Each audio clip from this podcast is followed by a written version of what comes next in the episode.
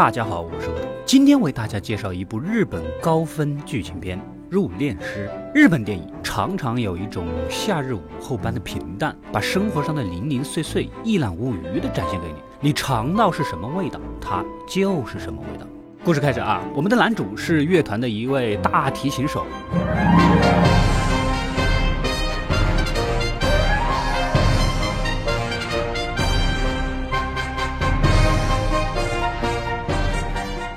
虽然团队是兢兢业业，但是上座率越来越低，入不敷出。这天，老板面色凝重地宣布从此解散乐团。至此呢，男主就彻底失业了。他除了拉琴，别的还真的什么都不会。一个人近中年的失业男子，还有巨额的贷款要还，除了弹琴又没有一技之长，简直跌入深渊，有没有啊？但是。人家老婆是广播良子女神，活得再惨又怎么样？这还不值？女神老婆很通情达理，她一直都很支持男主弹琴的事业。虽然也没挣到什么钱，但是目前的情况啊，其实男主琴也弹得一般。考虑再三，他决定卖掉这把贵的琴还贷款，永远放弃这个音乐梦想。两人商量一下，决定搬到乡下去住。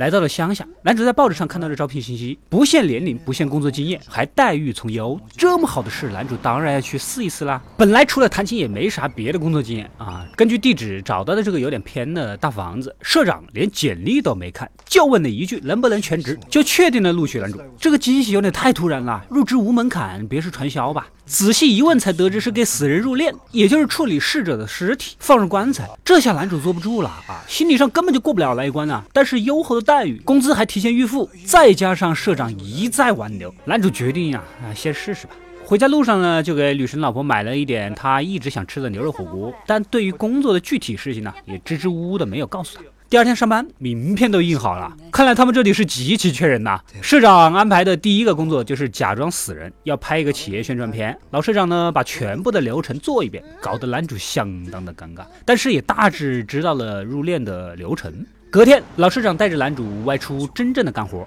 但是社长也说的含含糊糊，貌似现场估计有点不好接受。男主一进去才知道啊，一个老太太独自在家里死了半个月，尸体和食物都生虫了，画面你们可以想象一下啊，一般人哪受得了啊？主要还是靠老社长把事情给解决了，男主在一旁打打下手。但是今天的阴影啊，男主完全都走不出来。回到家，老婆准备做重庆杀鸡公，男主一看那肉，再联想白天的尸体，差点吐出来。但是也不好告诉老婆自己白天是干了什么。这个时候，男主莫名的兴起，想马上做一些羞羞的事情，一边闻着老婆身上的味道，一边用力的拥抱她，仿佛抱着身边一个活人，就是天大的幸福。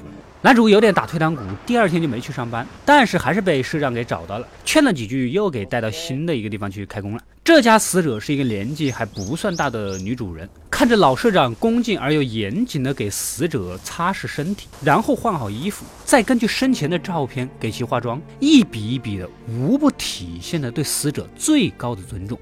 直到最后，老社长还将本来已经失去而惨白的皮肤还原成似乎安然入睡的样子。死者的丈夫和女儿再也抑制不住感情的哭了出来。老社长娴熟的技艺和工作的真诚，深深的打动了死者的家属。本来刚来的时候，因为找男主就迟到了几分钟，被这家男主人狠狠的骂了几句的。最后走的时候，男主人主动给老社长道歉，感谢了老社长对他妻子所做的一切。而今天也深深的打动了男主，入殓师原来是如此崇高的职业。就这样继续做了几个月的入殓师，周围的人也都知道他是干什么的了啊，纷纷有些远离他。回到家，这倒好，自己的宣传视频呢被老婆在电视上给看到了，往后菊花塞棉条的教程演示。喂，教程不应该是拍老社长的手吗？怎么直接给演死尸的男主特写？你这个摄影师是不是有点皮呀？再也瞒不下去了，老婆强烈要求他换个工作，说到激动处呢，还让男主别碰她。这次争吵啊，有点伤感情。老婆一气之下回到了城市，男主呢想跟社长谈一谈辞职的事儿。可在社长的教育下，还是坚定了立场。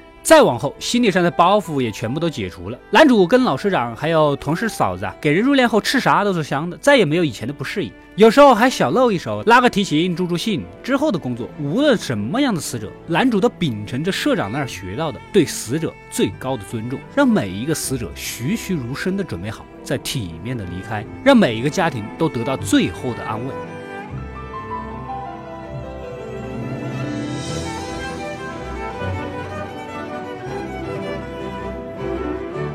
这天，之前吵架一气离开的老婆呢，又回来了，告诉男主一个好消息，她已经怀孕了。她希望男主换个工作，以后也好能体面的对孩子说他爸爸是做什么的。男主真的很为难呐。此时接到电话，从小看男主长大的那个澡堂奶奶死了，要马上过去入殓。看着男主认真的擦拭死者、换衣服、化妆，没有任何的嫌弃。在一旁的老婆深深的被感动了。明明男主干的这么出色，这么的认真，真的没有理由强迫他再去做别的。男主给死者奶奶戴上了黄色的丝巾，因为他生前说过喜欢这一条。而这个细节呢，也考虑到了，顿时让奶奶的那个儿子啊无比感动。在此之前，他还因为入殓师的工作必会跟男主接触，即便他们从小就是好朋友。如此一来，老婆也认可了男主的工作。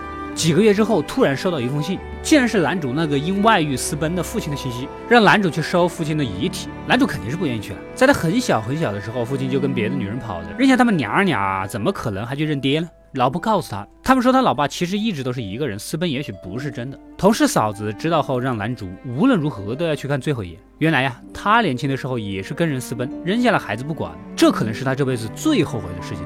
老婆也来劝他去，最后男主心软了。老社长还送了男主一口棺材给带去。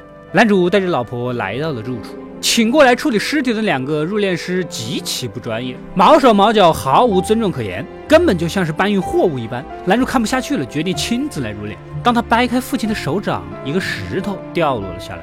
这块石头是男主小时候给父亲的那一块。没想到啊，这么多年来，直到死去，父亲都揣着这块石头。男主小时候对父亲模糊的印象啊，渐渐的清晰起来。